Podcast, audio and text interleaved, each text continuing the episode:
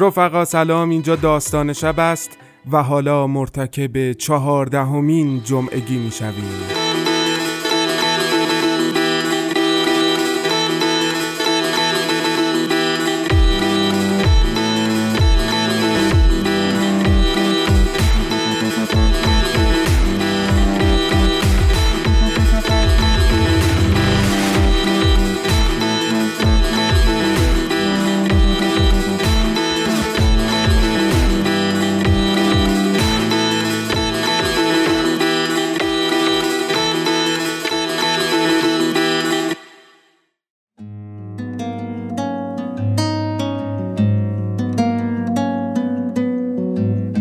سلام بر رفقای محترم عزیز و نجیب و عجیب و از میز و دولت عالم کم نصیب و بعضن با چشم و ابروانی دلفریب و گاه آنقدر داستان بلد که رقیب و خو گرفته با شرایط مملکتی مهیب و با چشمانی منتظر کماکان در شرف قراردادی دچار عدم تصویب و البته مهربان و شکیب داستان شبی.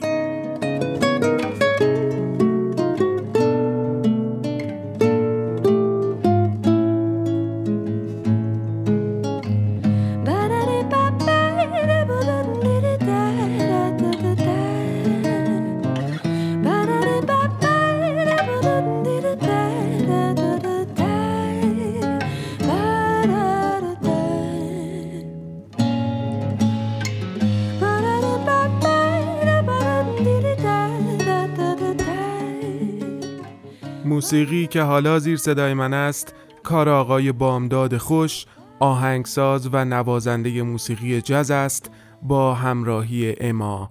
برید سرچش کنید برای بیشتر شنیده شدن. خوش اومدید به چهاردهمین جمعگی داستان شب.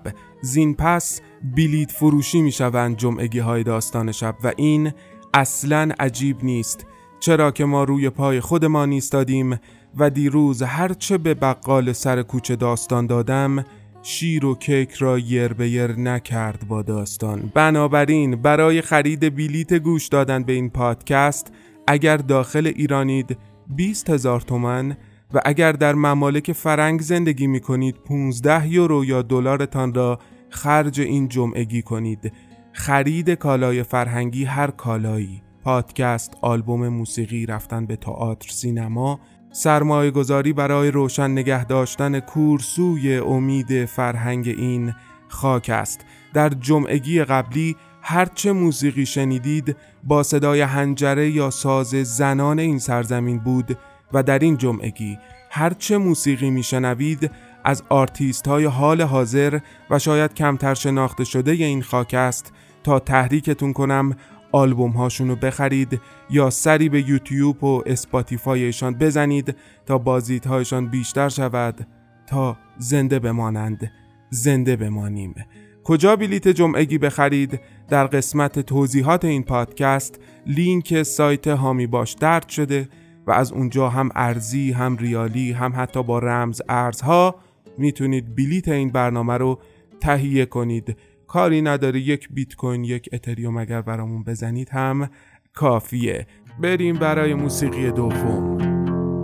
بیا بیشیم کوهان جور، بیا بیشیم کوهان جور، دور جادم گیل کار، دو کنیم گالش جور، دو کنیم گالش جور، کسوت ما تم گیل کور، بیدینیم دور نمایه، وطنم است و خراب، مثل ای کلاف کج، درهم و برهم گیل کور، گیل کور، گیل کور، گیل کور، گیل کور.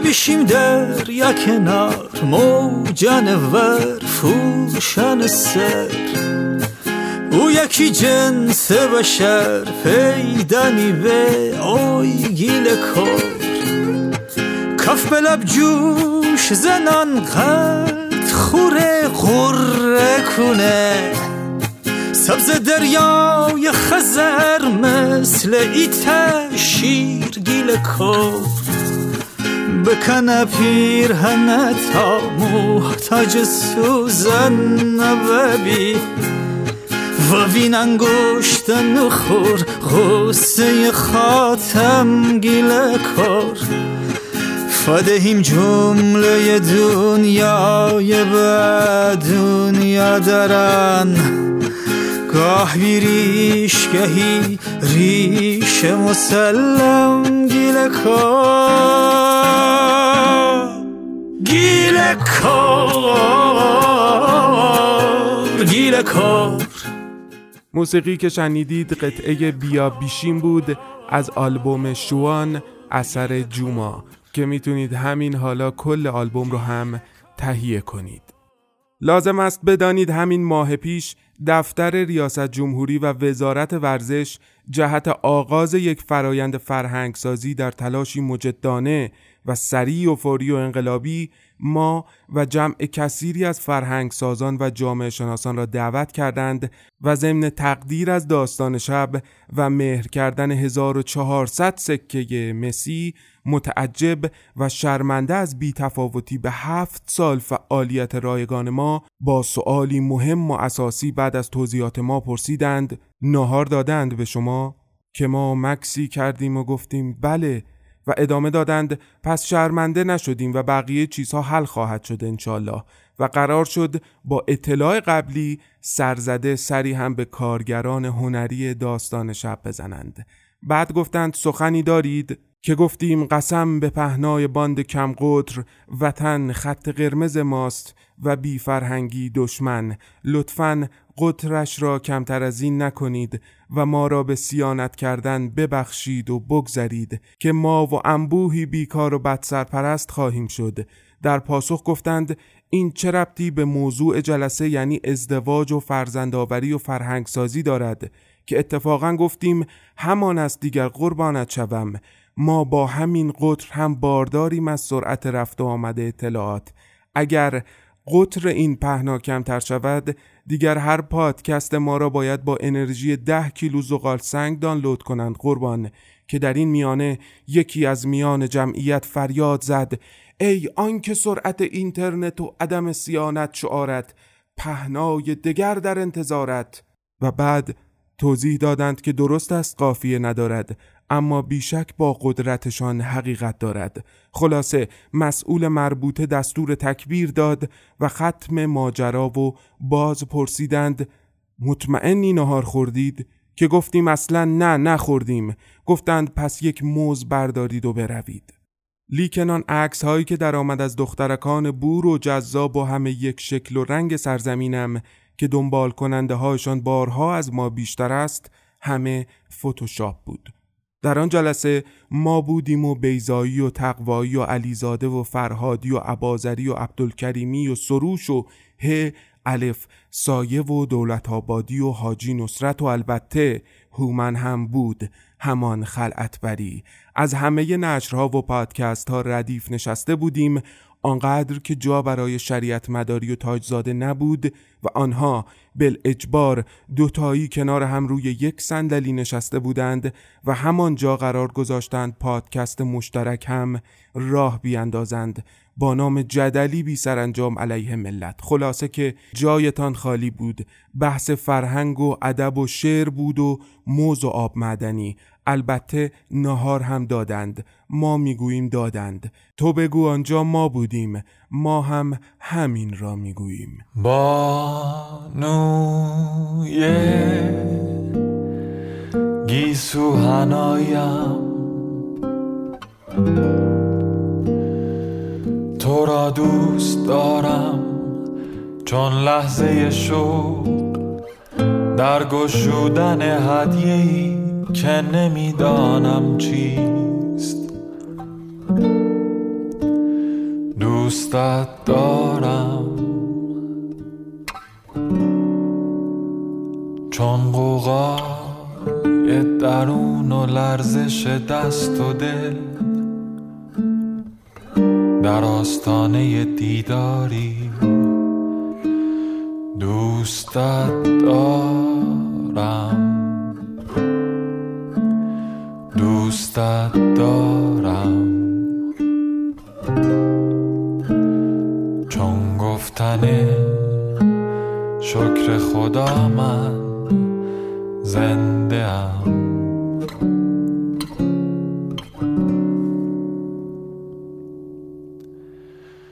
گفتی اگر تو را گر تو را از دست دهم خواهم مرد، نه تو زنده میمانی.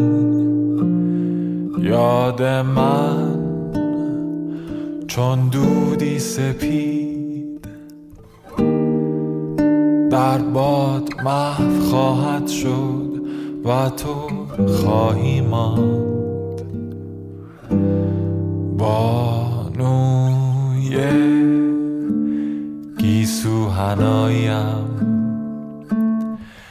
بانوی گیسو حنایم، بانوی گیسو حنایم، بانوی قلب من. عمر اندوه در قرن ما یک سال بیش نیست.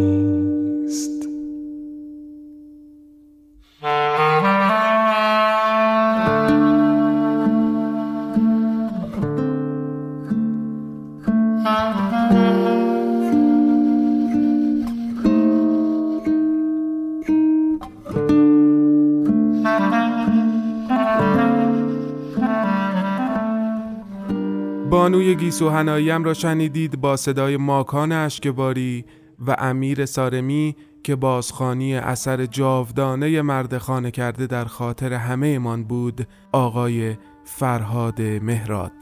خب بریم سراغ یک توضیحات کوتاه داستان شبی که چه می‌گذرد در هفته‌های پیش رو، اگر این ساختمون روبروی ما که داره می‌سازه اجازه بده.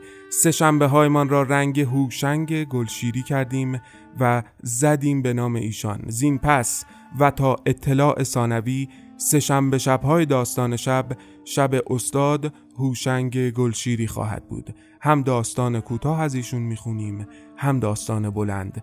قرار شد هر کس قصد مشارکت در این شب مهم رو داره و دوست داره از آقای گلشیری برای ما داستان بخونه، به شناسه یا آیدی تلگرامی من آرش نوزده بی بی، قاعدتا نوزده عدد، پیغام بده تا مراحل رو توضیح بدم بهش. همین حالا هم سه چهار نفری از میان شما انتخاب کردم برای گلشیری خانی. یک شنبه ها رو یادم رفت، قرار یک شنبه ها نمایشنامه خوانی است، اما با کیفیت قابل قبول.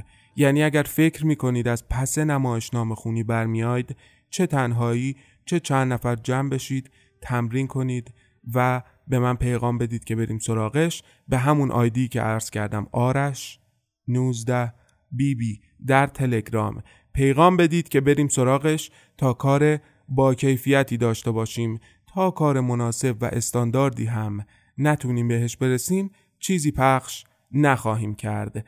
اما چهارشنبه ها دقت کنید رفقا. خانم مریم حاجی بنده با اون لحن آشنا و صدای درست درمون و شنیدنی لطف کردند و قرار است رمان چهار جلدی چهار پاره مادران و دختران مهشید امیرشاهی رو برامون کامل خوانش کنند. جلد اول این رمان با نام عروسی عباسخان بیست فصل بود. جلد اولش تمام شد چند هفته پیش. جلد دومش رو که رسیدیم به فصل پنجمش رو آغاز کردیم با نام دده قدم خیر. پس ما عروسی عباسخان رو رها نکردیم رفقا که انقدر پیغام میدید. جلد اول بود و حالا جلد دوم همون رمانیم و به امید خدا فصل سوم و چهارم هم با صدای خانم حاجی بنده از داستان شب پخش خواهد شد. فاصلش هم یک هفته است چهارشنبه شب‌ها اختصاص داره به این رمان. به زودی اینفوگرافی و نقشه روابط شخصیت‌های دد قدم خیر هم در اینستاگرام داستان شب منتشر میشه برای خوره‌های قصه و رمان. و پنجشنبه شب‌ها رسیدیم به قسمت سیوم هزار خورشید تابان. شکیبا کهندانی همچنان و هنوز رمان سخت و پردرد آقای خالد حسینی رو برامون خانش میکنن. فکر میکنم حد اکثر هفت هشت قسمت مونده. پس پنجشنبه شب‌ها هم به این رمان اختصاص دارد. اما امروز یک مصاحبه مفصل و مهم و کمی جنجالی شاید با ساناز سیداصفهانی داریم که باهاش گفتگو کردم.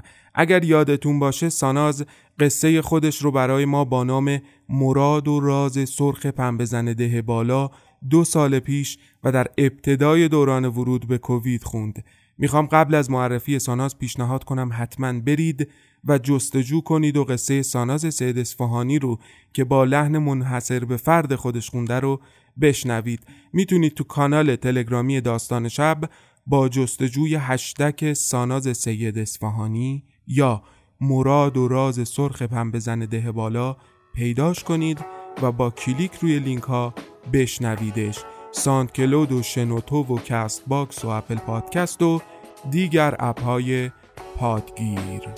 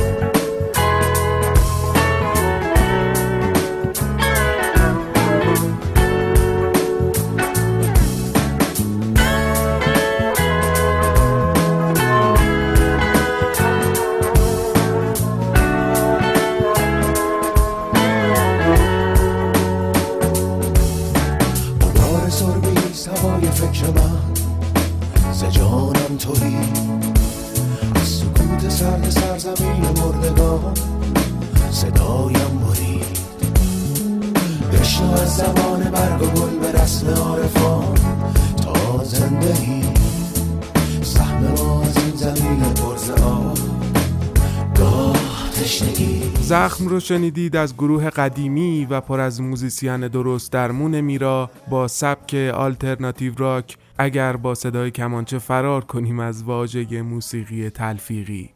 ساناز سیداصفهانی متولد سال هزار و سیصد و شصت، ژورنالیست، نویسنده، پرفورمر، تصویرساز و فیلمساز و الا ماشالله کار و کتاب و پیشه‌ی فرهنگی هنری دیگر. ساناز در کودکی وارد هنرستان عالی موسیقی شد و بعد به مدرسه هنر و ادبیات رفت و در ادامه ریاضی فیزیک خوند و بعدتر مدرک انیمیشن کامپیوتری گرفت و در کنارش به دانشگاه سوره رفت و در رشته تئاتر زیر شاخه ادبیات دراماتیک تحصیل کرد. او بسیار مصاحبه‌های مهم با آدم حسابی‌های مملکت داشته و چندین و چند کتاب هم چاپ کرده که در خلال مصاحبه به همشون اشاره خواهیم کرد. بریم سراغ مصاحبه مفصل و جذاب با ساناز سیداصفهانی.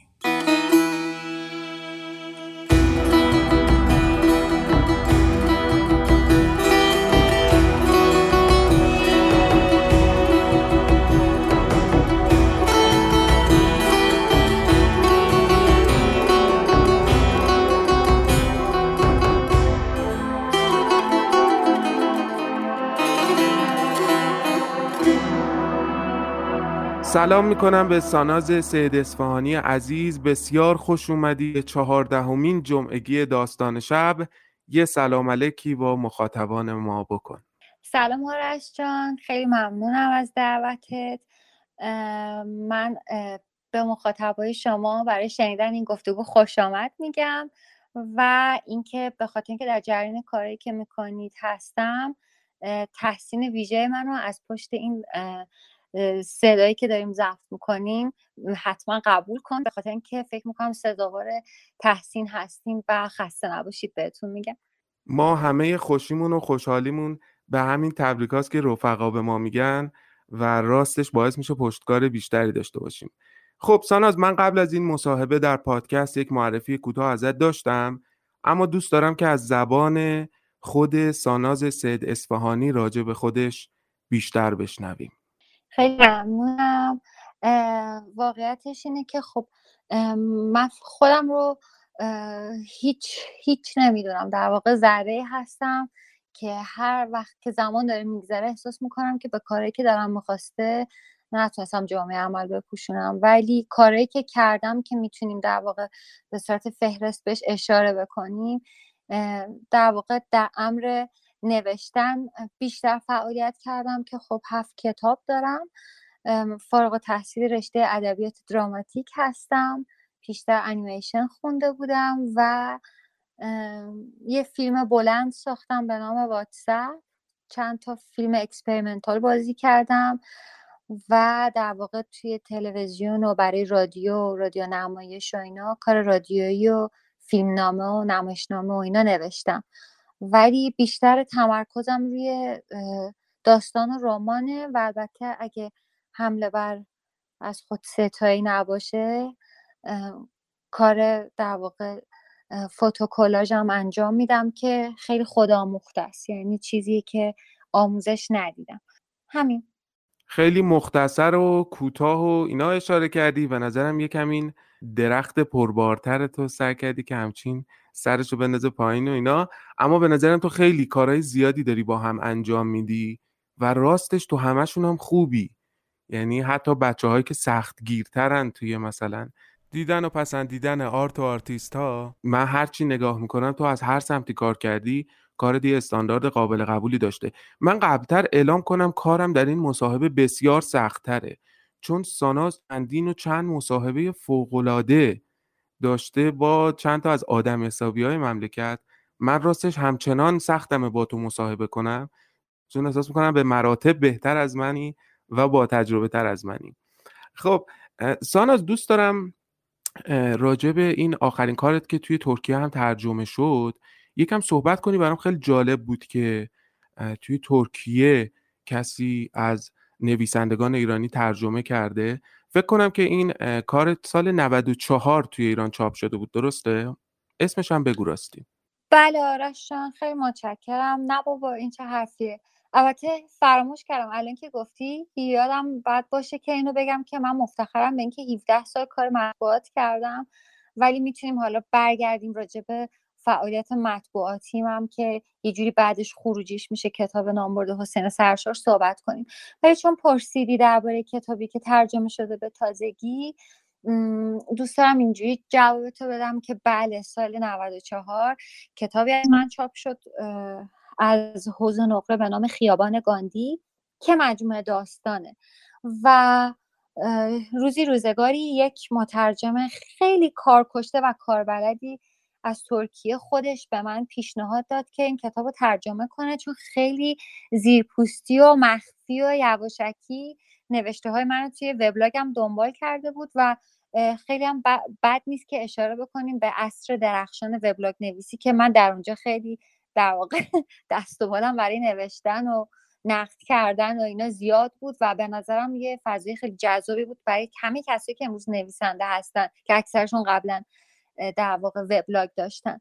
ولی اگر بخوام در مورد کتاب خیابان گاندی که پرسیدی پاسخ تو درست بخوام جواب بدم، بعد اینطور بگم که من این کتاب خیلی دوستش دارم. دو تا از کتابامو خیلی دوستش دارم. یکیش کتاب خیابان گاندیه که مجموعه داستانه.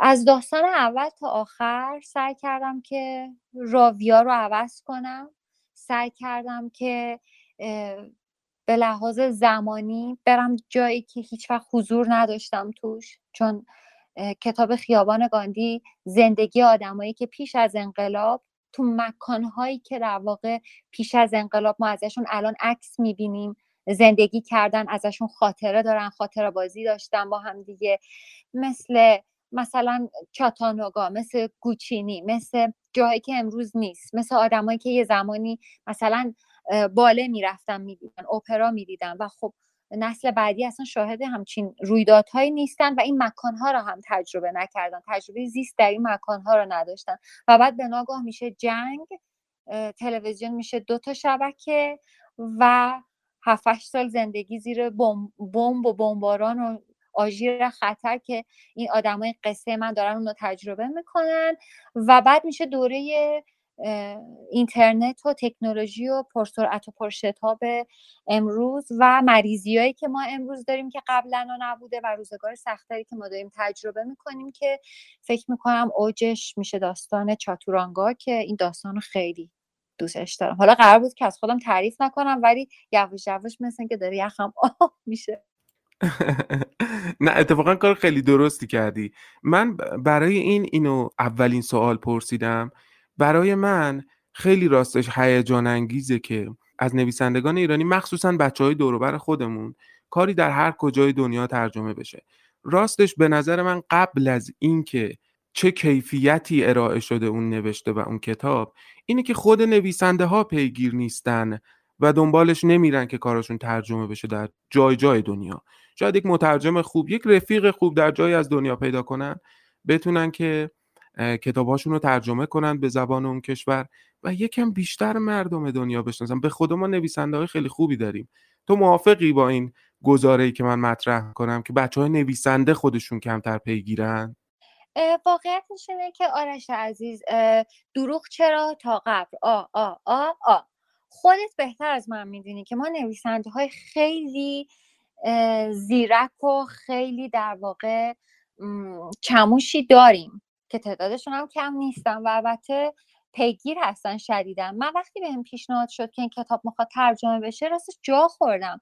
دلیلش اینه که من گفتم که به مترجمم که اسمشون هست آقای تورگوتسای که در واقع با ناشرینی کار میکنه که از هدایت و نویسنده های به نام ایران ترجمه کرده اومده بود سراغ من و به من گفتش که تو خیلی خیلی خیلی از من تعریف کرد، ولی من خیلی تعجب کردم چون این کتاب در واقع زمان خیلی توش مهمه، زمان انقلاب، زمان قبل از انقلاب، بعد از انقلاب، که خب ما هم به لحاظ پوشش هم به لحاظ مکان و زمان ما خیلی خاطره هامون توش تغییر میکنه. این اتفاقی که مثلا توی شصت سال پنجاه سال آدمای ما تجربه میکنن، مثلا تو کشور دیگه اینجوری نیست که پنجاه شصت سال انقدر زندگیاشون عوض بشه. و من بهش گفتم گفتم ما من خیلی دوست دارم که در واقع قبل از اینکه داستانا رو کسی بخونه من یه توضیح بدم که وقتی انقلاب شد چه چیزایی حذف شد، بعد چه چیزایی به مرور اضافه شد.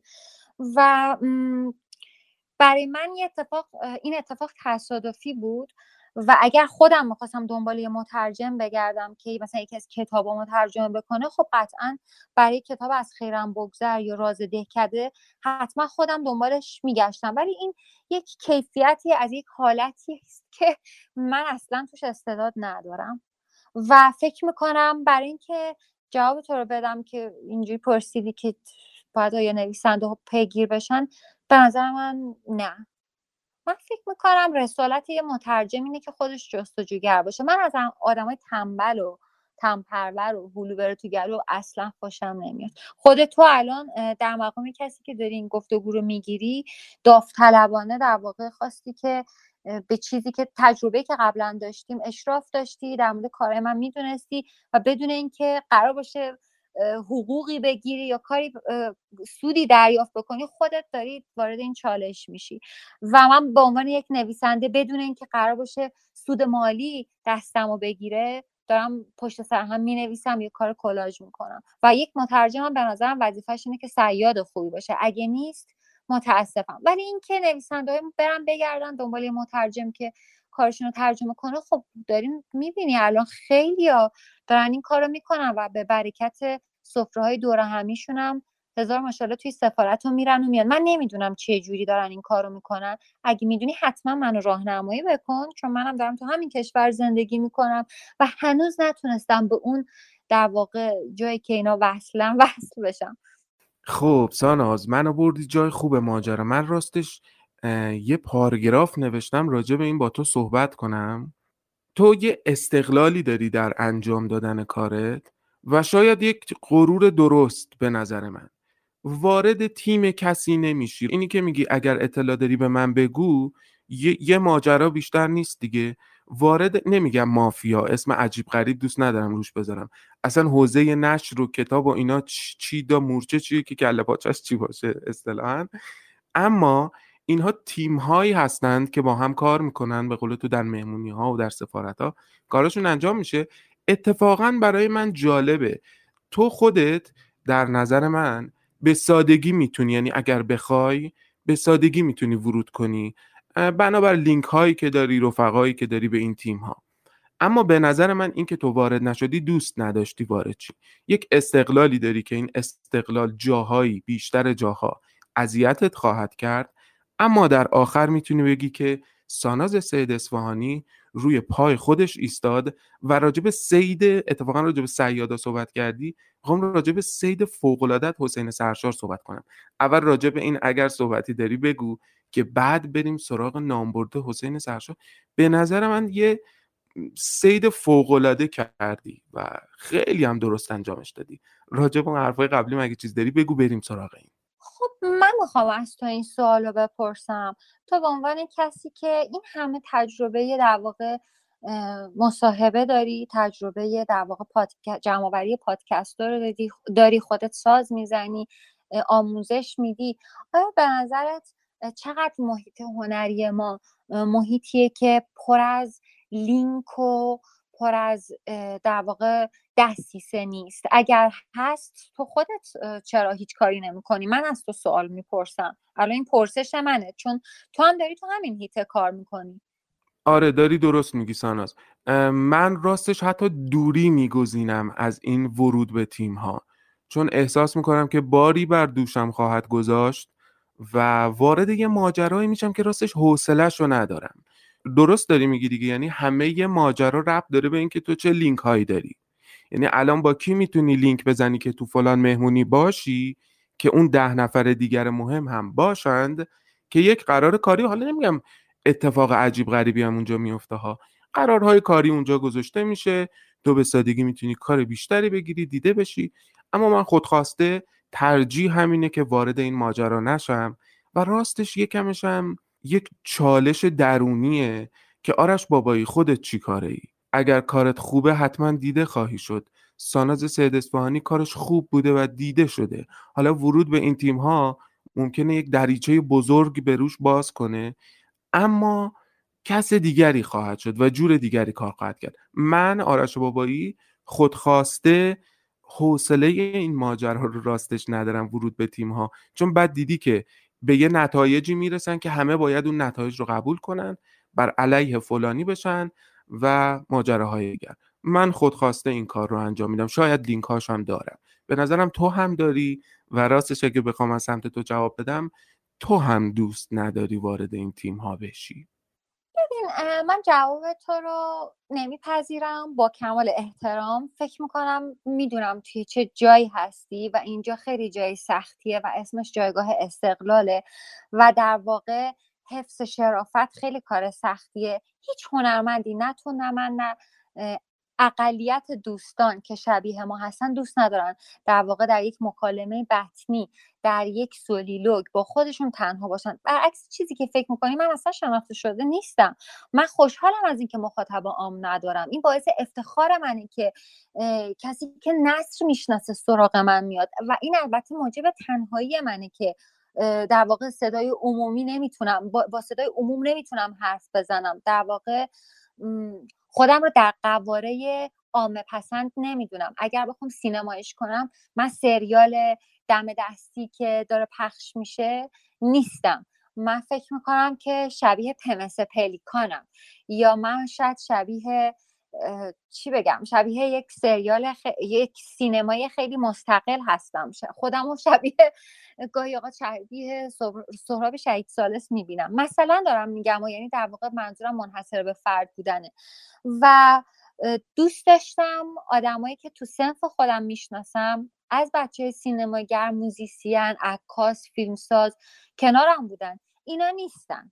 این آدما یکی از دلایل مهمی که نیستن وجود اینستاگرامه. بعد از اختراع این اپلیکیشن یک عده‌ای دچار تفاخر و دچار در واقع یک مثل بادکنکی که بادش میکنی و دچار یک بزرگی شدن به سبب فالوور و به سبب وجود این فالوور که میتونه به اونا امتیازی بده برای معاششون، برای دیده شدنشون. در واقع دیگه تو رو حسابت نمی کنم و این خیلی لطمه زده به روحیه من. من خیلی تنها شدم بعد از ماجرای اینستاگرام. من دوستان بازیگر خیلی زیادی دارم که روی وبلاگ جزیره در کهکشان که امروز سایت شده، یعنی چندین سالی که به سایت تبدیل شده، ما با هم خیلی دوست بودیم و اینا الان همه تیک آبی دارن و هیچ کدوم نه برای فیلمم نه برای کتابم تبلیغ نکردن. حتی یکی دو تاشون زمانی که همین ترجمه کتاب خیابان گاندی از نشر لوتوس در اومد در ترکیه، من بهشون اینو گفتم که آقا جلد روش آقای واحد خاکدان به من هدیه داده، اینو مثلا آیا استوری میکنین؟ گفتن پنج میلیون ما هر استوریمون اندازه یه دندون ایمپلنته. یا مثلا گفتن که زمانی که فیلممو ساختم به دوستان سینماییم که میگفتن برو فیلمو ببین، نقدشو مینویسی، خواهش میکنم تو خیلی خوب مینویسی. زمانی که خودم فیلممو ساختم ازشون خواهش کردم که آیا یه استوری میریم. به هر حال منم دوست دارم دیده بشم. اصلا دیده شدن خاصیت هنرم، خاصیت هنرمند اینه که دوست داره دیده بشه، دوست داره تک صدایی نباشه، خودش نباشه. به من برگشتن گفتن ما که فیلمو ندیدیم، حالا فیلمو میبینیم و الان دو ساله که وقت نمیکنم بهت سر بزنم چون تو براشون منفعتی نداری. و من اسم اینو میذارم ابتذال. چرا؟ چون من برای اونا منفعتی ندارم و کار من براشون مهم نیست و اونا آدمای فوق العاده بی‌حوصله‌ای ان. من دوست داشتم زمان آقای بیضایی زندگی می‌کردم. من از آدمایی که نام هنرمند دارن در عرصه ادبیات و سینما امروز کار می‌کنن اصلا نه دل خوشی دارم، نه راستش فکر می‌کنم که کار در واقع کار مهمی دارن انجام میدن. نگاه کن ببین چند تا اثر درخشان خوب توی این چهل سال سی سال اومده بیرون، به خصوص تو ده سال اخیر. نه من من احساس میکنم که نمیتونیم خودمون رو تبرئه کنیم از این که جایی که استقلال جای در واقع جایی که خوشمون میاد. نمیخوام قاطی گروه بشیم، نه ما هم دلمون میخواد دیده بشیم. ما بازی دستای آلوده رو بلد نیستیم. یعنی بلد نیستیم این اینجوری بازی بکنیم. درسته. به چند تا واژه و کلید واژه اشاره کردی. اتفاقا خیلی خوبه داریم اینجا راجع به این چیزا صحبت میکنیم ها، چون دیدی که همه جا می... اصلا میترسن راجع به این چیزا صحبت کنن به خاطر اون کلید واژه‌ای که گفتی منفعت. بیا من چند تا اسم نام ببرم. ساناز سیداصفهانی کسیه که با این آدم‌ها گفتگو کرده. داوود رشیدی، جمشید مشایخی، بهزاد فراهانی، چیستای اسروی، سیامک سفری، ماهیا پتروسیان، پری صابری، نمیدونم کاوه باغچبان، فرهاد آیش، احمد ساعتچیان و و و و, و کلی آدم دیگه. ساناز اصفهانی اگر شخصیت و کاراکترش اینجوری بود، با هر کدوم از اینا مصاحبه میکرد میگفت ببین من با شما هم یه مصاحبه میخوام انجام بدم. توی کلی از ژورنالیستی دیگه، یعنی به نظر من تو مهمترین کاری که از نظر من ساناز سیداصفهانی کرده ژورنالیست بودنشه، چون به نظر من تو این کار فوق‌العاده‌ای. میتونستی با هر کدوم از اینا بهشون پیشنهادهای مصاحبه بدی، بعد بری با روزنامه صحبت کنی که آره من اینو چاپ کنم، منفعتی به اونها برسونی. خب بعد از اینکه شما منفعت رو رسوندی، اون میفهمه که اه من میتونم از ساناز سیداصفهانی استفاده کنم برای اینکه فلان جا میتونم فلان کار رو برای من انجام بده. اون وقت وارد این بازی میشدی که میگی بازی دست‌های آلوده رو بلد نیستیم. درسته. اینجا یعنی گزاره درسته. تو گفتی موافقی با من؟ یعنی میتونستی انجامش بدی.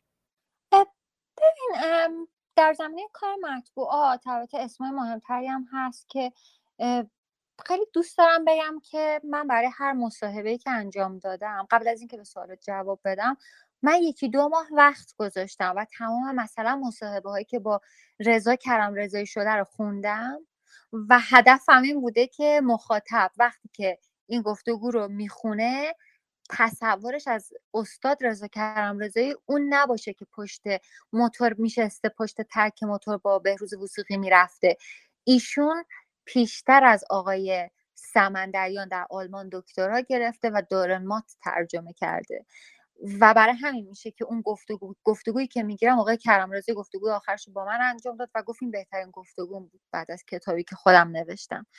یا زمانی که سراغ آقای روحانی رفتم، من واقعا سوالایی که از ایشون پرسیدم چون ایشون خیلی محافظه‌کارن در زمینه موسیقی همچین مصاحبه‌ای انجام نشده و تا یه سالی من هر گفتگویی چون سالی یکی دو بار من کار میکردم روزنامه پول میداد، ولی از یه جایی به بعد دیگه گفتن شما چون استخدام رسمی نیستین ما پول نمیدیم. من فکر میکنم گفتگوی خانم ملک جهان خزایی و شهرداد روحانی رو پول نگرفتم و چون میدونستم که پول نمیدم ولی این علاقه رو نمیتونستم جلاشو بگیرم و رفتم و گفتگو رو گرفتم و خودت هم باید بشینی اینا رو ویرایش کنی دوباره ببری مثلا خودشون بخونن.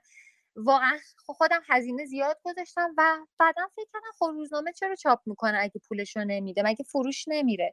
برای همینه که الان دو ساله که کار نمیکنم. یعنی نمیدونم دلیل این چیه که شما یه مصاحبه رو چاپ میکنین ولی پولشو نمیدین.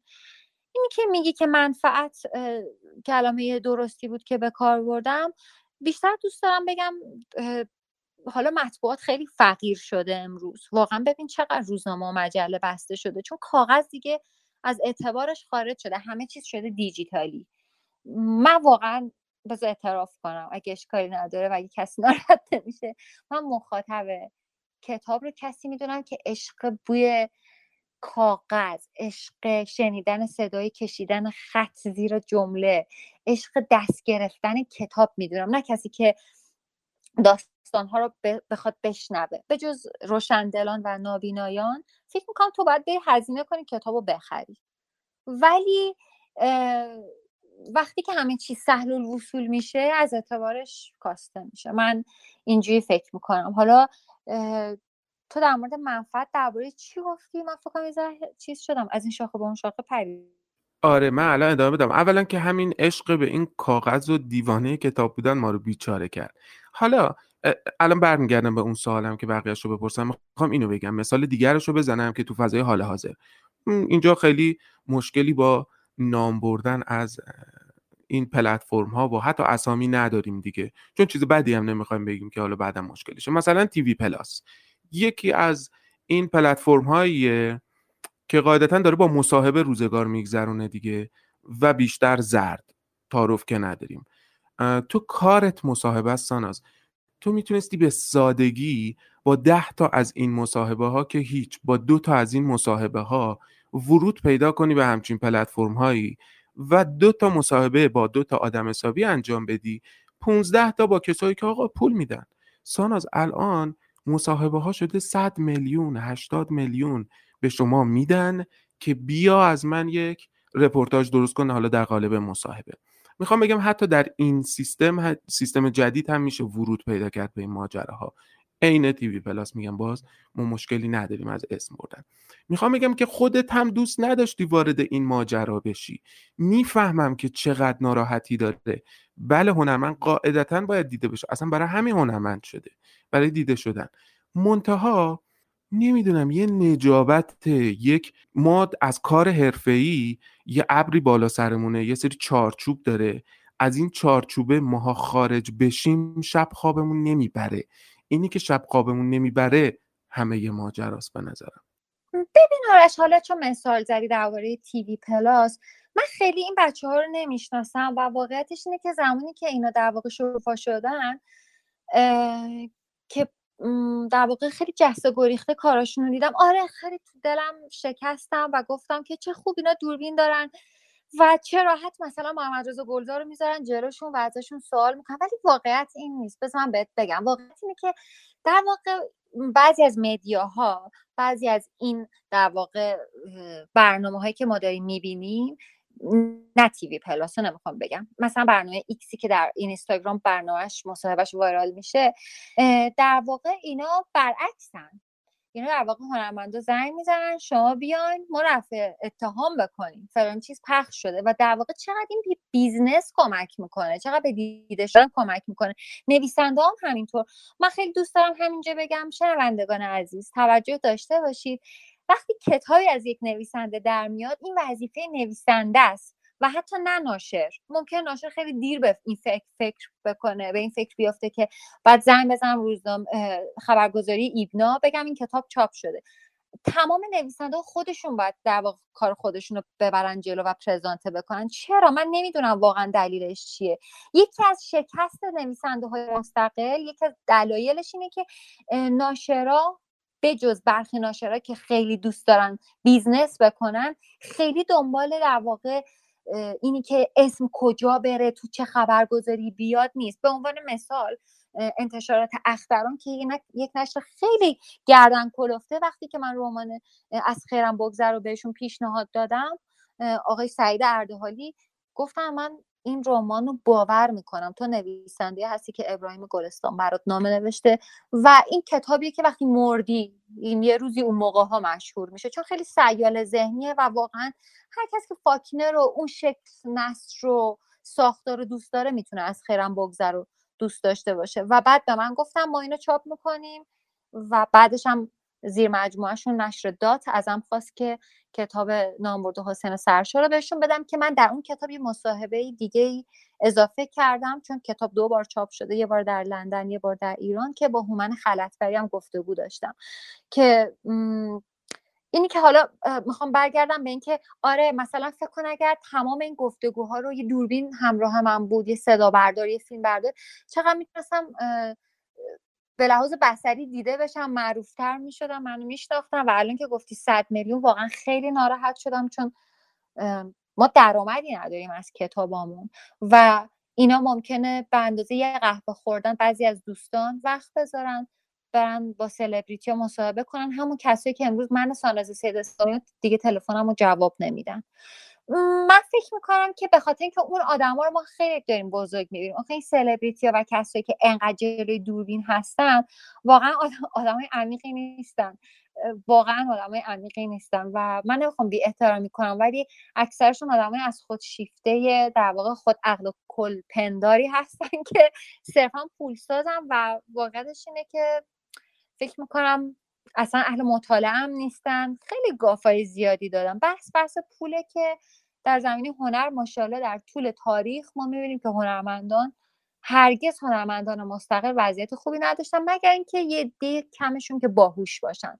مثلا الان تو نگاه کن ببین شهرام مکری چقدر خوب داره کار میکنه، یا برعکس نگاه کن ببین محمد شیروانی توی صفحش محمد شیروانی پست گذاشته بود درباره اینکه انگار که او سیاه‌پوست در میان سفیدپوستان، و من هم در جواب به پست اون یه کلاژ درست کردم تو صفحه خودم، گفتم آره منم واقعا احساس میکنم یه سیاه‌پوستم در یک کشور سفید پوست، یعنی انقدر احساس میکنم که در اقلیت هستم. و واقعیتش اینه که رسانه پیروزه و شاید ما نباید خیلی فکر کنیم که باید همه رو جدی بگیریم و با آدمای جدی حرف بزنیم، بشینیم مثلا مثل امرتو اکو نمیدونم ژان کلود کریر بگیم آره از کتاب رهایی نداریم، اینجوری نباید فکر کنیم دیگه، باید مثل حریم سلطان فکر کنیم. خب دختر خوب، اگه اونجوری فکر می‌کردیم که الان اینجا نبودیم، که هرچند الانم جای خوبی هستیم. راستش من فکر می‌کنم که نسبت به کاری که داریم انجام میدیم ما خودمون تو داستان شب ما اصلا خودمون هم توقع نداشتیم انقدر مخاطب داشته باشیم. این نشون میده که به هر حال من دارم الان به عنوان یکی از آدم‌های داستان شبی اینو میگم، ما حتما قسمت‌هایی از کارمون هم برای اینه که کمی از مخاطب عام هم داشته باشیم و یوهو نریم مثلا تو اون جاده خاکیه که دیوانشیم و مثلا با هزار تا دو هزار تا مخاطب کارمون رو جلو ببریم. اما ترجیحمون اینه که یک چهارچوب استانداردی داشته باشیم. از این ماجرا دیگه خیلی داریم میریم توش، بیان بیرون بریم سراغ سید فوق‌العاده تو حسین سرشار. چی شد که اصلا رفتی سراغ حسین سرشار؟ من قبل از این پادکست گفتم که تو سابقه موسیقایی داری و اصلا درس موسیقی خوندی، هرچند بعداً تغییر رشته دادی، اما توضیح بده که اون جرقه کجا؟ چون حسین سرشار به نظر من واقعاً یه درام خوبه، اصلا میگم سیدت فوق‌العاده بوده. چی شد که این جرقه خورد رفتی سراغ حسین سرشار؟ و راجع به نامبرده حسین سرشار و مصاحبه‌هایی که گرفتی هم کمی برامون توضیح بده، مخاطبا برن سراغ، چون حیف واقعا خیلی عالی اون کتاب. مرسی آرش جان. من در مقدمه کتابم نوشتم که چه اتفاقی افتاد که رفتم سراغ حسین سرشار، ولی خب اینجا میگم واقعیتش اینه که من در زندگی خصوصی خود خودم در واقع در یه جهنم زندگی میکردم که برای من زندگی تعریف شده در لحظه هایی که توی خونه نبودم. هر جایی به جز خونه برای من بهشت برین بود و من در واقع خیلی دوست داشتم که هنرستان موسیقی بخونم و خب خانوادم حتی نذاشتن، یعنی موسیقی در کنار درس، و سالها سازم رو ازم گرفتن. حالا خیلی نمیخوام برم توی جزئیات خانوادم، ولی اینو میخوام بگم که من از جایی نیومدم که تشویق بشم، تحسین بشم، خانواده‌ای که بخوام به من بگن که آفرین چه خوب داری پیش میری، چه خوب که مثلا مثل بقیه در واقع سفره دور همین بند نمی‌کنی، و اصلا خیلی از کار من در واقع توش نیستن. حسین سرشار جزو اون دسته از فانتزیایی که در کودکی یه روزی روزگاری داشتم جعفرخان از فرنگ برگشته رو موقع تلویزیون خیلی با شکوه بود، مثل امروز نبود، چیزای خوب پخش میکرد، از علی حاتمی پخش میکرد، تا ما هزار دستان داشتیم از جف... جعفرخان از فرنگ برگشته. و من زمانی که آقای سرشار رو ملاقات کردم نشسته بودم روی زمین و به تلویزیون نگاه میکردم و دیدم مردی با چکمه و یه کلاه از هواپیما آمد و وقتی که شروع کرد به حرف زدن، چون اونجا زندگی من شروع میشد روبروی تلویزیون، یعنی از تلویزیون که خاموش میشد جهنم برای من آغاز میشد و زندگی برای من یک روزی با حسین سرشار و با صدای باریتون دراماتیک اون آغاز شد و من دیدم که ای صدای این آقای چقدر با بقیه فرق میکنه وقتی حرف میزنه. و من اصلا نمیدونستم که ما اپرا داریم، داشتیم، ما دوبله داریم. بچه بودم، فکر میکنم هشت سالم اینا بود و خب چون خیلی گوش قوی داشتم به لحاظ موسیقی و خیلی هم در واقع یه جوی کنجکاو بودم، نگاه میکردم اسما رو رو تیتراژ و اینا. اون موقع نمیدونستم اسم این آقا با موهای فرفری حسین سرشاره، ولی یادم موند که این آقا صداش با همه فرق داره.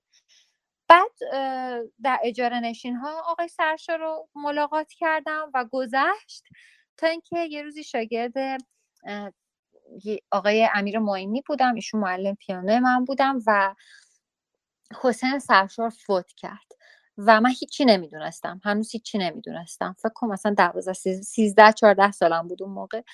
و معلم پیانو من گفتش که آره طفلک خیلی همه ناراحتیم که حسین سرشار اینجوری فوت شد. و من اون موقع بود که از معلمم سوال کردم که آخه مگه چه کاره بوده و خواننده اپرا یعنی چی؟ مگه ما تو ایران اپرا داشتیم؟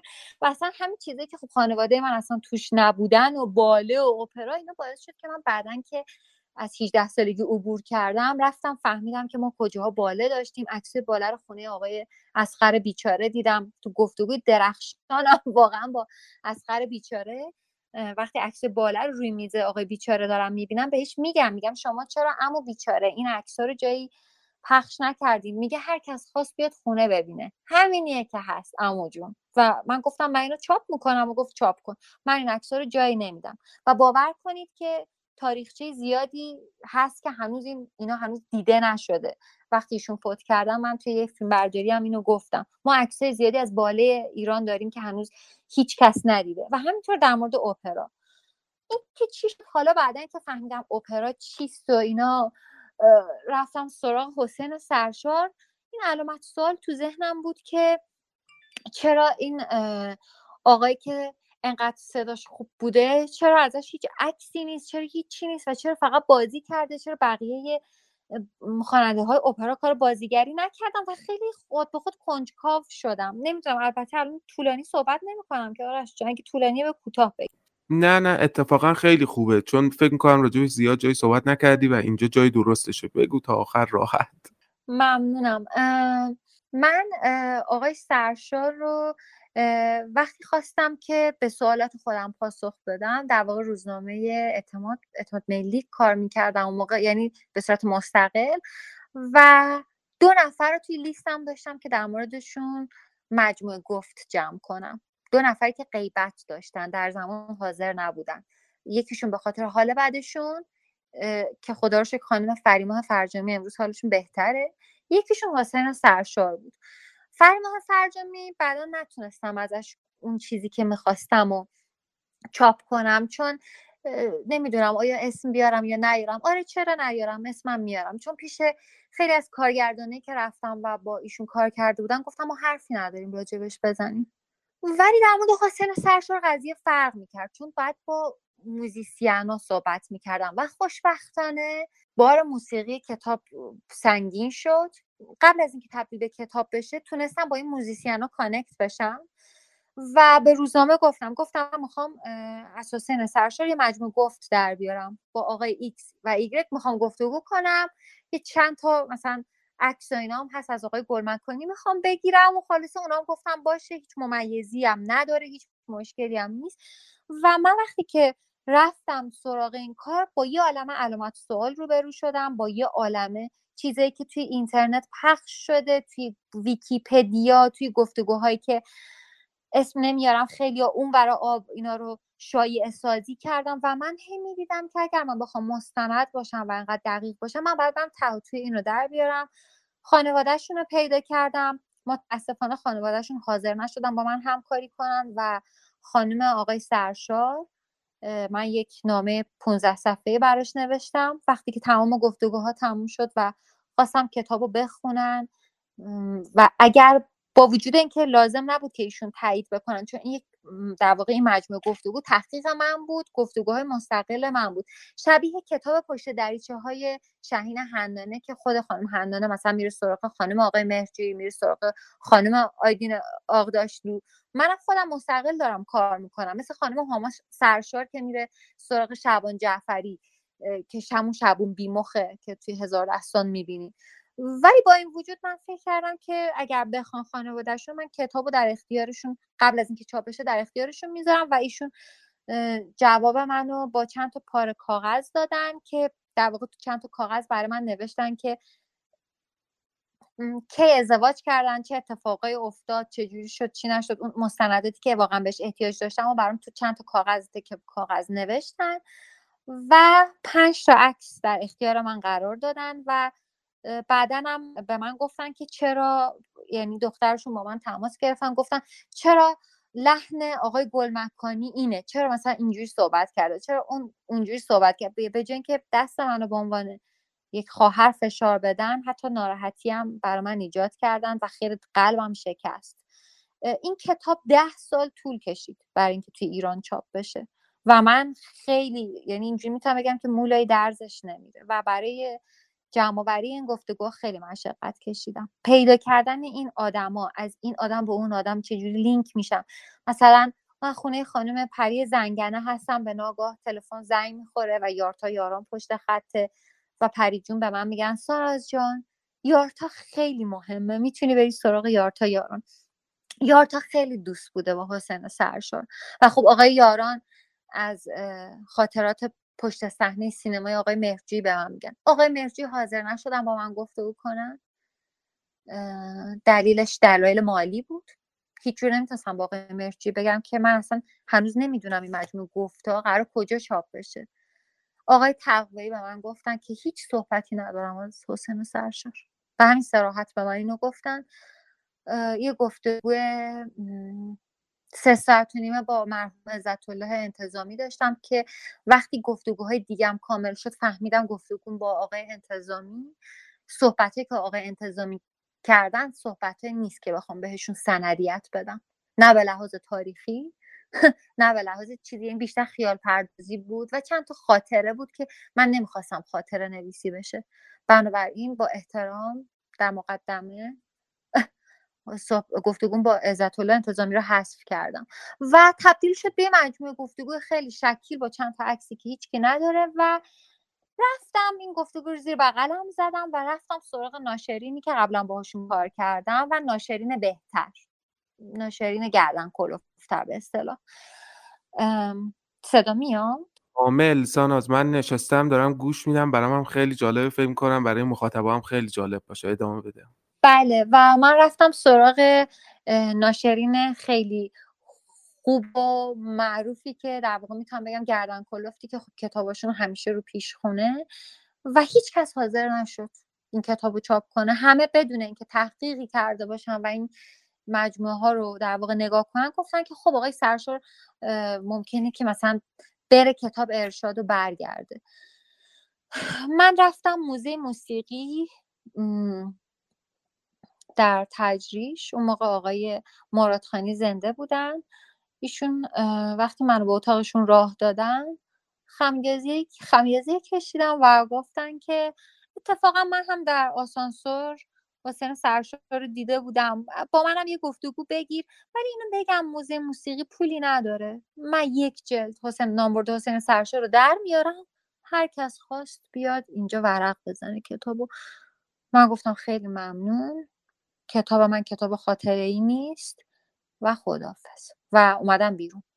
و بعد رفتم حوزه هنری، آقای مهدوی رو دیدم. یعنی دیگه انقدر از نشرا بریده شد، بذاریم وسط یه یه داستانی رو هم بگم و ذکر نام نیارم، اشکال نداره. شنوندگان عزیز، یه روزی ساناز سیداصفهانی همینجوری که از این نشر به اون نشر میرفت و مجموع گفتگوهاشو روی میز میذاشت و از ناشری میخواست که این کتابو نگاش کنن و درش بیارن، یکی از ناشران خیلی مشهور گفتش که خانم برو ته صف وایسا، شما که عددی نیستی، دو سال دیگه شاید بهت وقت بدیم.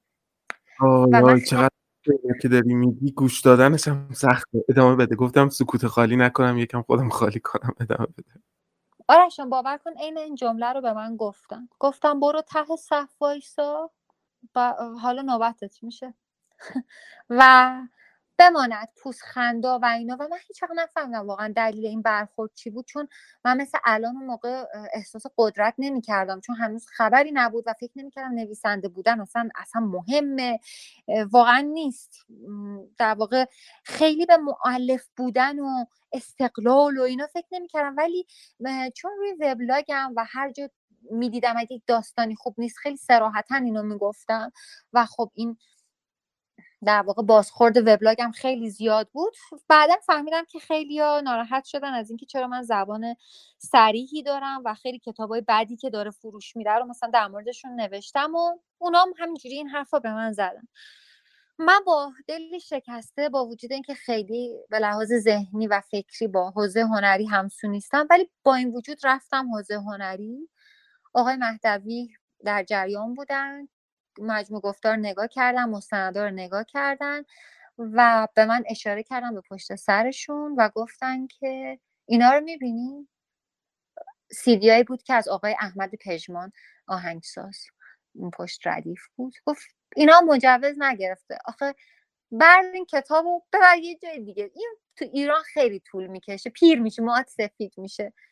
و من گفتم واقعا شما، یعنی آقای پژمان هم مجوز نگرفته؟ و واقعا وقتی یه همچین چیزی شنیدم، من وقتی که داشتم از دفترشون میمدم بیرون قش کردم، تمام این نوشته هایی که به صورت مثل کلاسور زیر دستم بود ریخ روی زمین. آره اینو دفعه اول دارم میگم. و من و دوستانم اونجا جمع کردن از روی زمین و بردنم به قسمت گروه تئاتر که اون موقع جواد روشن تو اون قسمت کار میکرد. نمیدونم مدیریت چه بخشی رو به عهده داشت که من نفسم بالا نمیومد و بهم به آبغن دادن. گریه کردم، فکر کردم من این همه وقت گذاشتم، اینا رو ادیت کردم و فرستادمش برای اچ اند اس مدیا و چاپ شد. خیلی فروش خوبی داشت، بماند که دستمزدی ما دریافت نکردیم چون باید دستمزد سود میومد و خیلی سخت بود. یه مقدار اندکی پول دریافت کردیم تا اینکه من به مرور اطلاعات زیادی به هم میرسید، عکسای زیادی به هم میرسید و خودم چیزای بیشتری در موردش، در مورد آقای سرشار به دست می آوردم و همش میگفتم اه کاش این کتاب تو ایران بود، چقدر دلم می‌خواست این کتاب توی ایران بود. تا اینکه روزی روزگاری همون آدم بعد از اون نشر گردن کلوف به من زنگ زد و گفتش که من کتابو میخوام. گفتم من توی ایران فتوکپی کردم با سیدی عکس‌ها، پنجاه هزار تومن میفروشم، چون سی هزار تومن پول کپی و سیدیش میشد و من بیست تومنم روش کشیدم که بشه حق و زحمه خودم. اگه اشکالی نداشته باشه ما دیگه میلیونی کار نمی کردیم. و گفت من این کتاب ازت میخرم. من قرار گذاشتم این آقا رو زیارت کردیم دوباره و ایشون اون موقع سال نود و دو به من گفتن که ده میلیون بهت پول میدیم، تمام حقوق این کتاب به ما واگذار کن، به نشر ما. من اونجا بهش گفتم نه، چرا اون زمانی که اومدم به من گفتی برو ته صف وایسا، من الان یه کتاب جدید دارم اونو چاپ کنی. اونم گفت نه خداحافظ. و از اون موقع به بعد جایی نموده کتاب امروز پشت سر من حرف نزده باشه و من خیلی از این بابت هم عصبانیم، هم خیلی شاکیم، هم خیلی مدارک دارم که میتونم بابت آزارایی که بهم رسیده واقعا پیگرد بکنم و از این کارو. و اینجوری شد که زمان گذشت زمان گذشت من دو تا کتاب دیگه چاپ کردم تا اینکه انتشارات اختران که زیر مجموعش انتشارات داته به من گفتن که ما میخوایم این کتابو. و من فکر کردم که توی این سالها من با آقای هومن خلصبری که افتخار میکنم با آشنایی به آشناییم با ایشون، چون ایشون تنها رهبر اپرای ایرانی هستن که تو گراتس دارن کار میکنن. من تو گفتگوم تو رادیو هم اینو گفتم که واقعا خیلی خوشحالم از گفتگوم با هومن خلصبری، چون بی اندازه گفتگوی کاملیه. اضافه کردم کتاب رفت ارشاد، ممیزی هم نگرفت. فکر میکنم یکی دو تا جا پرداخته شده بود به یه سری چیزایی که نمیدونم به دربار مربوط بود، خیلی ممیزی خاصی نگرفت کتاب. حتی عکسایی که توی کتاب هست من تماس گرفتم، خانم پری سمر تنها خواننده ایرانی که اسمشون در کتاب اپرای جهانی ثبت شده، من با ایشون گفتگو کردم در آلمان. من با احمد پژمان که گفتگو کردم، آقای پژمان امریکا بودن، من اینجوری گفتگو کردم. نصرت کریمی هنوز فوت نشده بودن، آلزایمر نگرفته بودن، یعنی همه آدم ها رو نبضشون رو توی زمان درست گرفتم تا این کتاب رو در بیارم. و خیلی دلم میخواست. تا امروز خانه موسیقی تشکر از من میکرد، این کتاب رو میخرید، معرفی میکرد.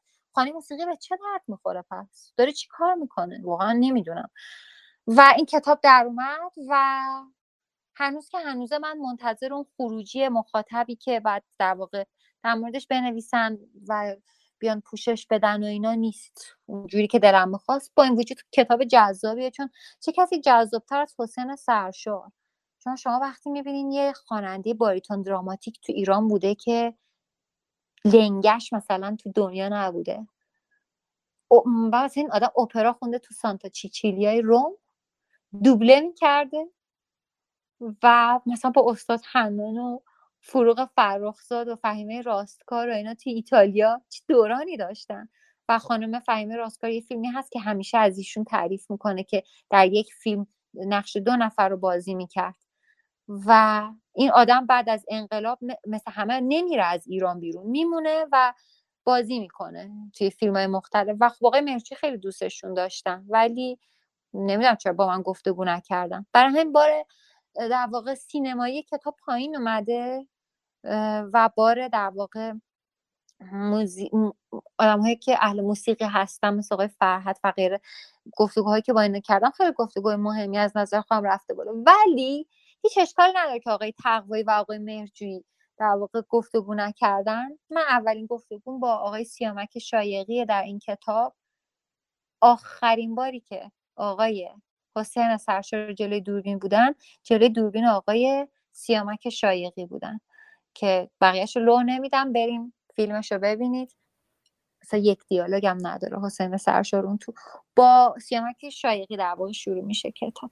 اولا یه خسته نباشی دوباره بهت میگم، به نظر من خیلی کار خوبیه و واقعا اگر کسی که مطالعهش نکرده، حتی میخوام بگم اگر حسین سرشار رو نمیشناختین تا الان برین مطالعهش کنید، براتون بسیار جذاب خواهد بود.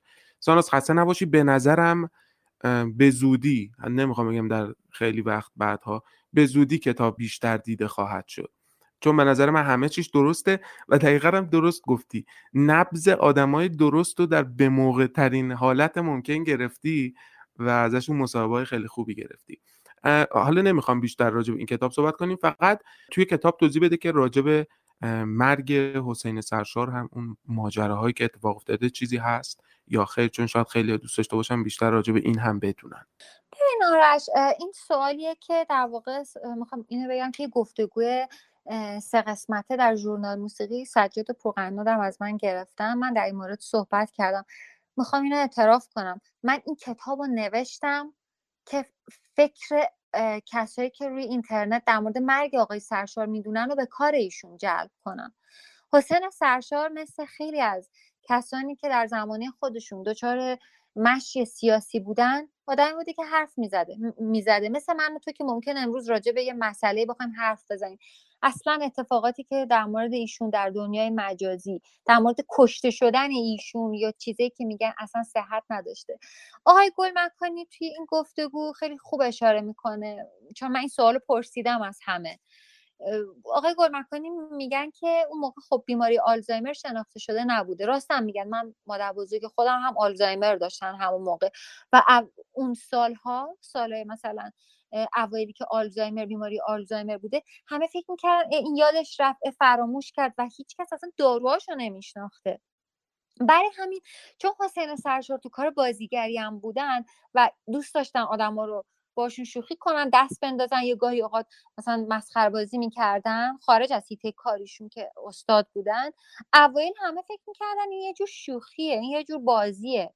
بعد کم کم آقای سرشار راه‌ها رو گم میکنن، دیر میرسن به یک سری از قرارها یا مثلا یه چیزی که مثلا نمیگم اینو کی گفت، یکی از همکارانشون میگفتن که مثلا تالار وحدتیشون اومده بودن و میگفتن من ریش تراشیمو نیاوردم و آقای سرشار از توی اتاق دستشویی پیدا میکنن که دوباره روی پوست صورتشونه که اصلا تا حالا تراش... تراشیده شده بوده تو خونه، ولی داشتن اصلا قد میتراشیدن با یه تیغی که داشته زخم میشده. و یه چیزی که هست اینه که آقای سرشار سنشون هم کم نبود که فوت میکردن، موهاشون رو رنگ میکردن همیشه. کاراکتر آقای سرشار خیلی کاراکتر منحصر به فردی بوده و همه اوایل بیماری ایشون رو جدی نمیگرفتن. این رو خانم شهله میلانی هم گفت در گفتگوش، ایشون چندین بار گم میشن و ایشون تصادف میکنن، خونریزی مغزی میکنن، آدرس نداشتن، نمیدونستن، یه بار سوار قطار میشن تو آبادان گم میشن، دوباره پیدا میشن به لطف آقای گلمکانی و آگهی که داده بودن و اصلا تلویزیون پخش میکنه، صد ثانیه تیزر ساخته بودن اون زمان که ایشون گم شده. شما فکر کنید اگر قرار بود آقای سرشار کشته بشه که توی تلویزیون تیزرش پخش نمیشد. من پیدا نکردم تیزر رو، ولی اصلا دلیلی نداره که با ایشون این کارو بکنن. اینا یک سری شایعه است و اینا فقط باعث میشه که کریر کاری ایشون دیده نشه. ایشون خواننده ریگولتو هن، ایشون خواننده بخت و نصرن. بعد بعد رفت اونا رو نگاه کرد، عکسایی که جمع کردم برید نگاه کنید، دوستان رو دارم میگم البته، منظورمه.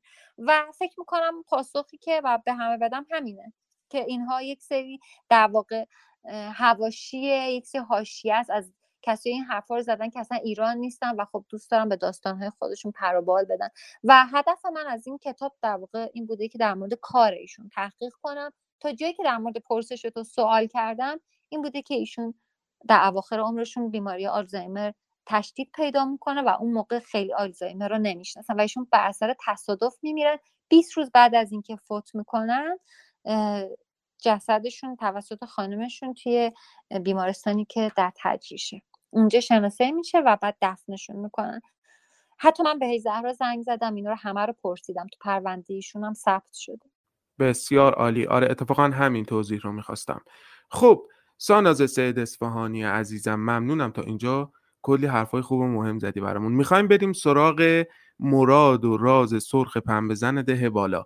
قبل از اینکه ادامه بدیم من قسمتی از این قصه رو که برامون قصه خودت از خانش کردی برای داستان شب رو پخش میکنم، دوستان بشنوند، برگردیم کمی هم راجع به قصه صحبت کنیم و بریم سراغ آخر ماجرا.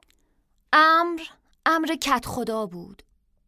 کت خدا امر کرده بود هیچ تنابنده ای حق ندارد توی ده ما حلاجی بکند. عده‌ای چماق به دست گوش شده بودند به شنیدن پچپچه ها. سالها بود این چماق به دست ها راحتی ده ما را فراهم کرده بودند که حرف زدن از حلاجی و پنبه‌زنی مجازاتش اعدام بود. ما فصل به فصل لحاف و دوشک و مخده هایمان را روی الاغ بار می کردیم و می بردیم به ده پایین تا در آنجا حلاجی بکنند. ده پایینی ها بازارشان سکه شده بود این ده سال و ما ده بالایی ها همچنان به جان کت خدا و قانونش دعا می کردیم و لب از لب باز نمی کردیم و حرفی نمی زدیم که چرا هیچ تنابنده ای حق ندارد توی ده ما حلاجی بکند. خب ساناز اگر یادت باشه من آخرین باری که وارد یک استدیو دربسته شدم با شما بود، رفتیم ضبط همین مراد و راز سرخ پنبه‌زن ده بالا. کمی راجع به داستان توضیح بده، من فقط بگم که ماجرای اول داستان چیه.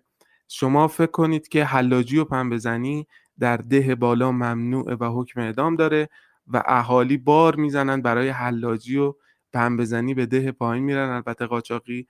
و داستان هم از نگاه پسر بچه‌ای به اسم مراد، در اوایل قصه داستان از نگاه مراد گفته میشه. ساناز کمی راجع به داستان برامون بگو و بعد میخوام راجع به نصر یکی دو تا سوال ازت بپرسم. راجع به داستان کمی برامون بگو.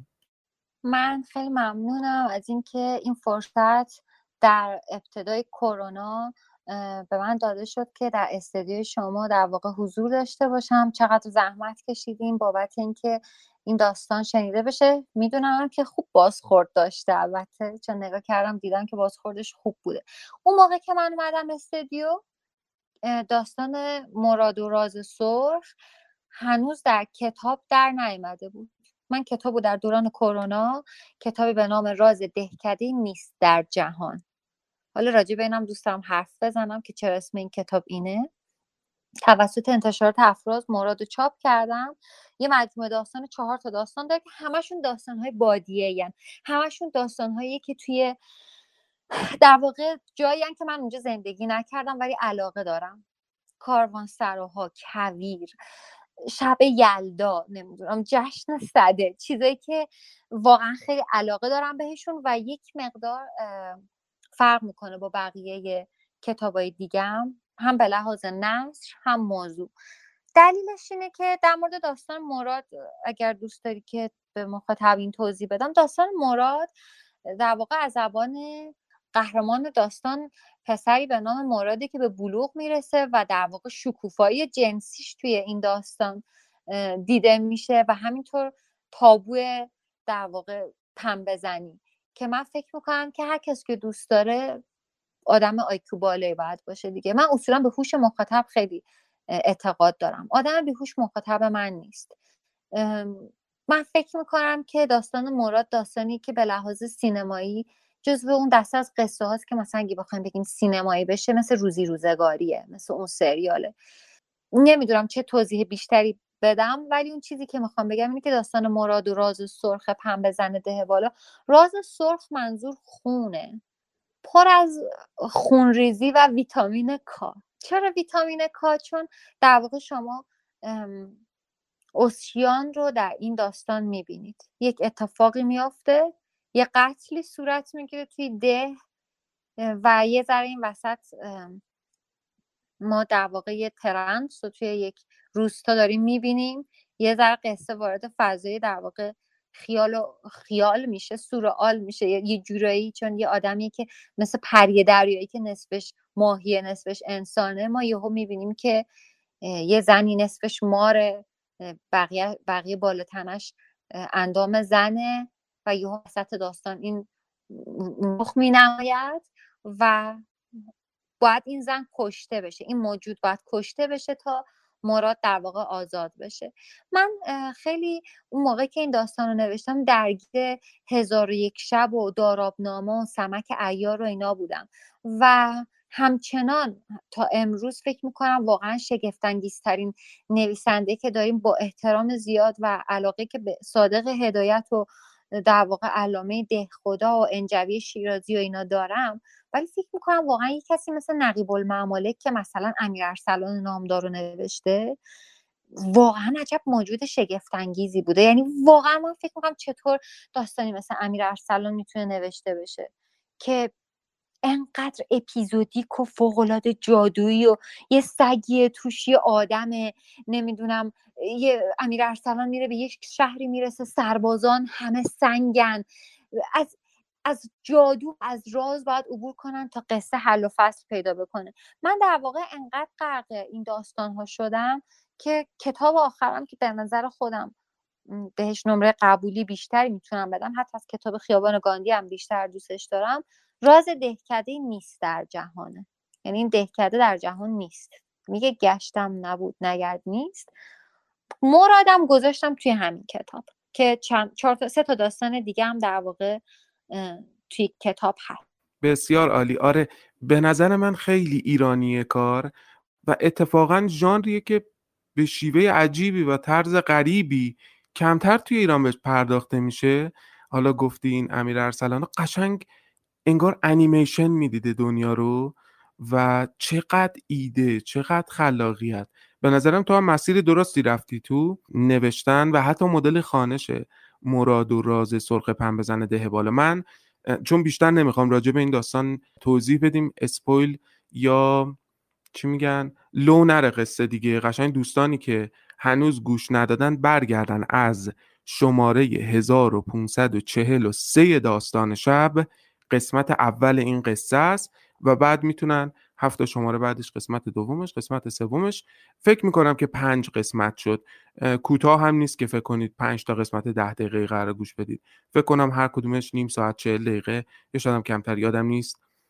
باشه، حتما پیشنهاد میکنم که پس اگر که سختتونه پیداش کنید برید توی کانال تلگرامی داستان شب، اولا که راحت میتونید شماره هزار و پانصد و چهل و سه رو پیدا کنید. اگر خیر با هشتگ ساناز سیداصفهانی یا اسم داستان مراد و راز سرخ پنبزن ده بالا، با این هشتگ تو کانال تلگرامی داستان شب جستجو کنید و بعد میتونید لینک هاشو در تمام اپ‌های پادگیر و ساندکلود پیدا کنید و گوش کنید. حتما بهتون پیشنهاد میکنم که این کار رو انجام بدید. خب ساناز، بیشتر نمیخوام به خود قصه بپردازیم چون لو میره، فقط دوست دارم راجع به نثر و قلم. ببین تو داستان نویسی الان من میبینم رفقایی که حالا این کارگاه بهش میگن، من خیلی راستش نمیتونم اعتقاد داشته باشم به کارگاه داستان نویسی، نمیدونم چی قرار یاد بدن، اما خیلی کمتر به این اشاره میشه که بابا تو باید قلمت هم جذاب باشه، او که قصه فوق‌العاده‌ای داری، تصویرهای خوبی میسازی، گره میندازی، مقدمه داری، نمیدونم پایان داری، همه اینا باشه، اما باید قلم و نثر و امضای خودت داشته باشی.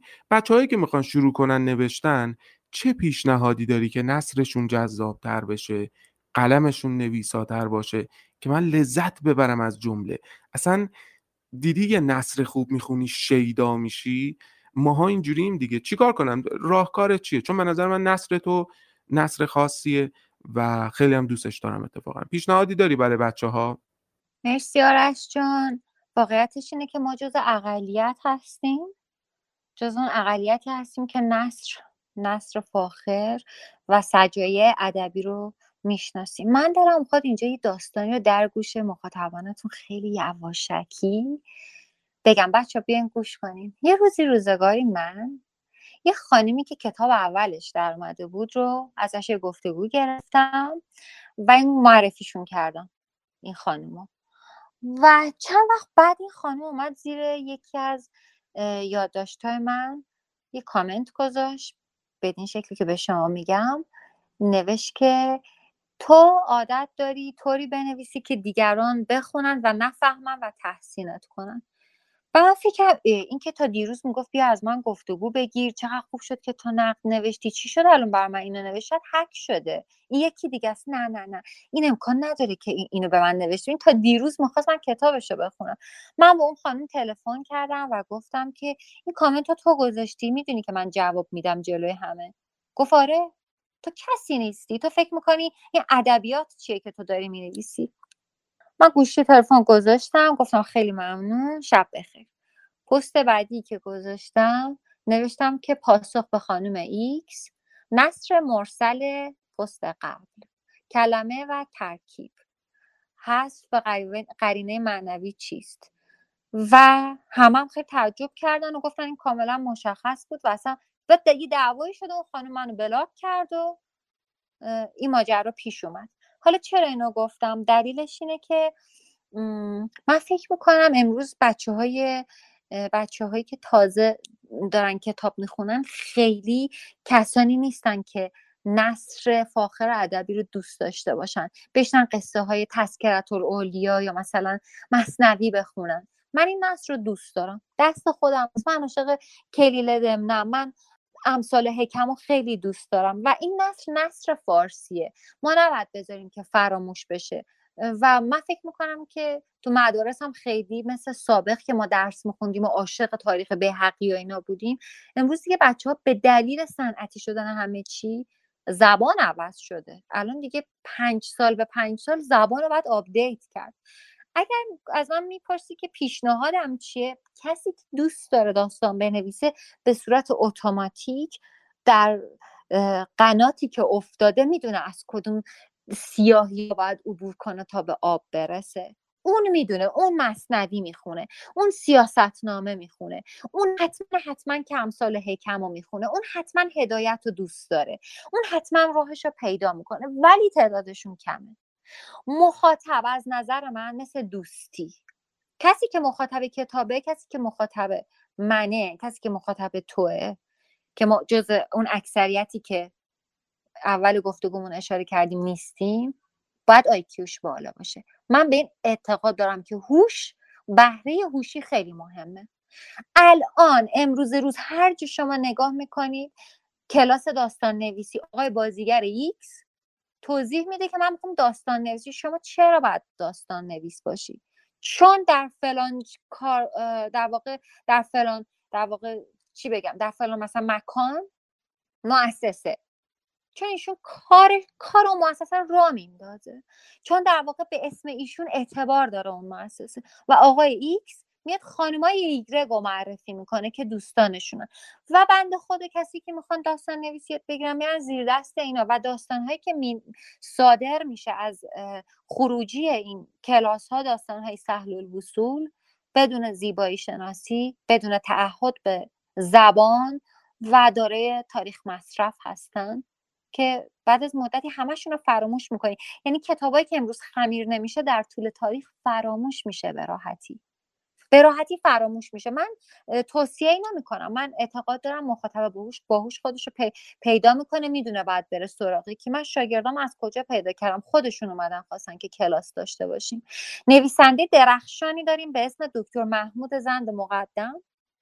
خیلی ایشون رو نمیشناسن چون ایشون کتاب شهر نو رو که در آورد همه فکر کردن که خب پس فقط همینه، اصلا ایشون ایران نیست. نه، ایشون ایرانه. کتابخانه ملی براش یه بزرگداشت مفصل گرفت. ایشون هشتاد خورده سالشه. ایشون من ازش صد صد شماره صد گفت صد گفتگو صد یک گفتگو صد سوال صد جواب نوشتم که به دلایل این گفتگو رو چاپ نکردم. هفت جلد کتاب داره آقای محمود زنده مقدم به اسم حکایت بلوچ. من سه جلدش رو خوندم و رفتم گفتگو کنم با آقای زنده مقدم. ایشون خوابیده بودن رو تخت وقتی که من باشون گفتگو میکردم. نثر ایشون درخشانه، یعنی نمیتونم به الان دارم میگم از بلوچستان ایشون طوری نوشته در این هفت جلد که سزاوار اینه که چطور تو قصه ها میگفتن لیره میریختن به پای فردوسی و شاعران و اینا، واقعا سزاوار همچین چیزیه. اصلا به نظرم باید تندیسش ساخته بشه. مگه کسی منو دعوت کرد به خواندن کتاب حکایت بلوچ؟ نه، خودم پیدا کردم. برای همین به هوش اعتقاد دارم، ولی متاسفانه امروز روز خیلی مخاطبای باهوشی هم نداریم دیگه. ما همه چیز میبینیم حول محور انگیزشی و عشق. خلاصه بشه بفروشه، اصلا ردخور نداره، تضمینی. آره متوجه هم چی میگی ساناز و درست هم میگی راستش. در اصل در میان صحبت‌ها پیشنهاداتت هم دادی که چیا بخونیم، چون راستش یه قسمتش هم اینه که مخاطب گوشش و هوشش و سلیقش تربیت بشه.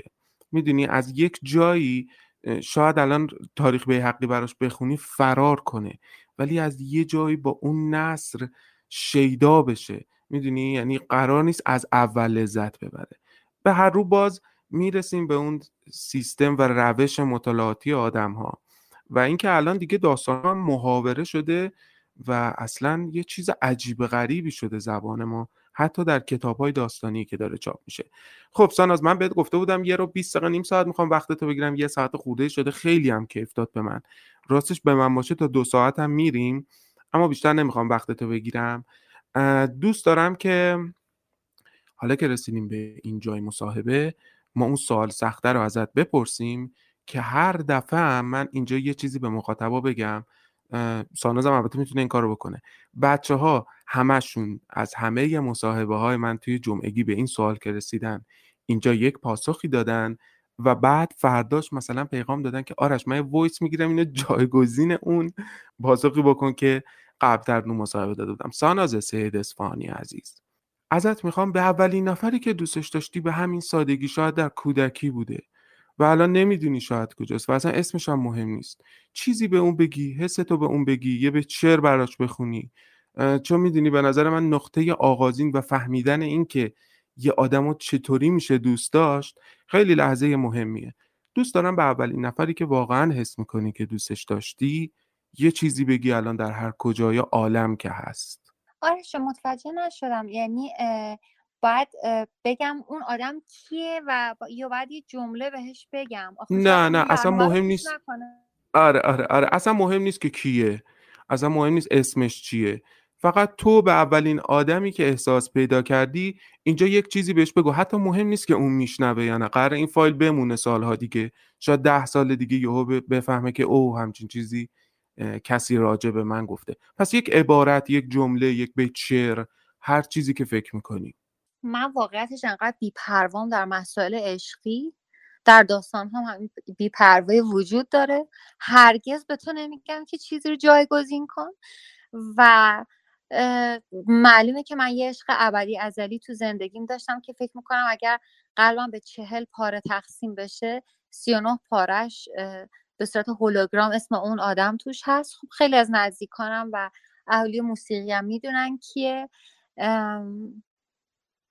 فکر کنم اسمش رو نیارم بهتر باشه، ولی هیچ ناراحت هم نمیشم که اسمش رو بیارم. یک اصطلاحی بین من و اون آقا بود که من خیلی دوستش داشتم، یعنی اصلا فکر میکردم که مثل ویکانت دونیم شده به دو قسمت تقسیم شدم من و اون، یعنی دو نفریم که داریم راه میریم. و همیشه وقتی باش صحبت میکردم میگفتم که ای کاش شکمت زیپ داشت، من میتونستم برم توش قایم بشم. و بعدن توی فیلم هجیر داریوش دیدم که شخصیت بیتا، در فیلم بیتای هجیر داریوش دیدم که بیتا که کاراکتر پردازی درخشانشو گوگوش بازی میکنه با اون بازی شگفت انگیزش به مردی که دوستش داره در مظلومانه ترین حالت ممکن میگه که ای کاش من نهنگ بودم تو رو میخوردم. فکرم چقدر جالب. مثلا خانم گلی ترقی چون نویسنده فیلم نامشه، فکر کردم که اونم اونم همین حسو حتما داشته که اونو نوشته و حالا توی فیلم داره اینجوری ادا میشه. منم یه همچین عبارتی رو داشتم که میگفتم که چی تام چیزی که دوست داشتم این که همیشه دلم می‌خواست شکمت زیب داشت، و این شد اسم داستان دوم اولین کتابم که خیال بازیه. این عبارت عالی شد، داستانمه.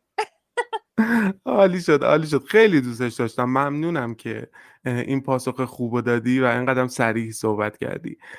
ساناز سیداصفهانی، خیلی ازت ممنونم که این همه وقت گذاشتی. من در هر لحظه این مصاحبه لذت بردم و از این کاراکترت هم خیلی لذت میبرم که آسان میدونی یه سری چیزایی که شاید برای بقیه خیلی مهمه و واقعا هم چیزای مهمی نیست، برای تو به درستی مهم نیست. خلاصه که خواستم یه بار دیگه ازت تشکر کنم که وقت گذاشتی. اما در انتهای مصاحبه حالا اگر سخنی داری با مخاطبان حتما بگو و یک موسیقی با سلیقه خودت، حالا اگر حتی اسمش یادت نیست یا اینا، معرفی کن. من در انتهای این مصاحبه پخشش میکنم. اگر صحبتی داری با مخاطبا بگو و موسیقی هم اگر تو ذهنته معرفیش کن به ما. خیلی از دعوتت ممنونم. متشکرم بابت این گفتگو و گپ خودمونی. بهتون خسته نباشید میگم، به کل تیمتون. و اینکه صحبت خاصی ندارم. من فکر میکنم که کسی که باهوشن خودشون با شامه قویشون جای درست رو پیدا میکنن. در مورد موسیقی هم مختاریم. من عاشق باخ هستم. هر اثری از باخ رو دوست داشتین میتونین پخش کنین. و نمیدونم، البته باخ شد نمیدونم موسیقی ایرانی نیست، اشکالی نداره اگه باخ باشه. نه اتفاقا موسیقی... خیلی هم خوب. حتما از باخ پخش خواهیم کرد. فقط ساناز یه چیزی رو یادم رفت خیلی مهمه، میخوام ازت قول بگیرم کی برای ما داستان میخونی از داستانهای خودت، که بهتر چه بهتر، یعنی البته که این کارا یا نمایشنامه بخونی برامون ساناز. خیلی من دوست دارم شب نمایشنامه خوانی داستان شب راه بیفته. قولو ازت بگیرم؟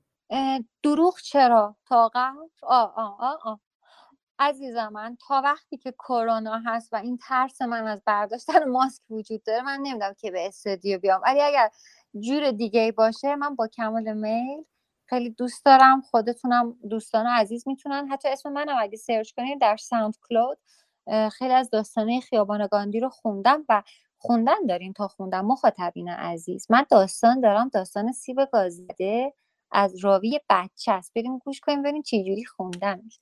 خلاصه که من برای همکاری با شما همیشه کرنشگر گرانه روبروی شما ایستادم، خم شدم. عزیز من، عزیز من نیسان از آره حتما توی خونه. راستش ما هم خیلی وقتی که بچه‌ها رو دعوت نمی‌کنیم به استودیو، توی خونه حتی بچه‌ها با گوشی میخونن.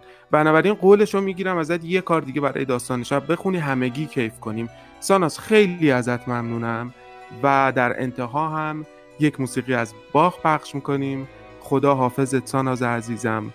بازم ازت ممنونم. موفق باشی و بدرخشی. ممنون آرش جان. دوستان وقتتون بخیر. دوستتون دارم. سلامت باشین. خدا نگهدار.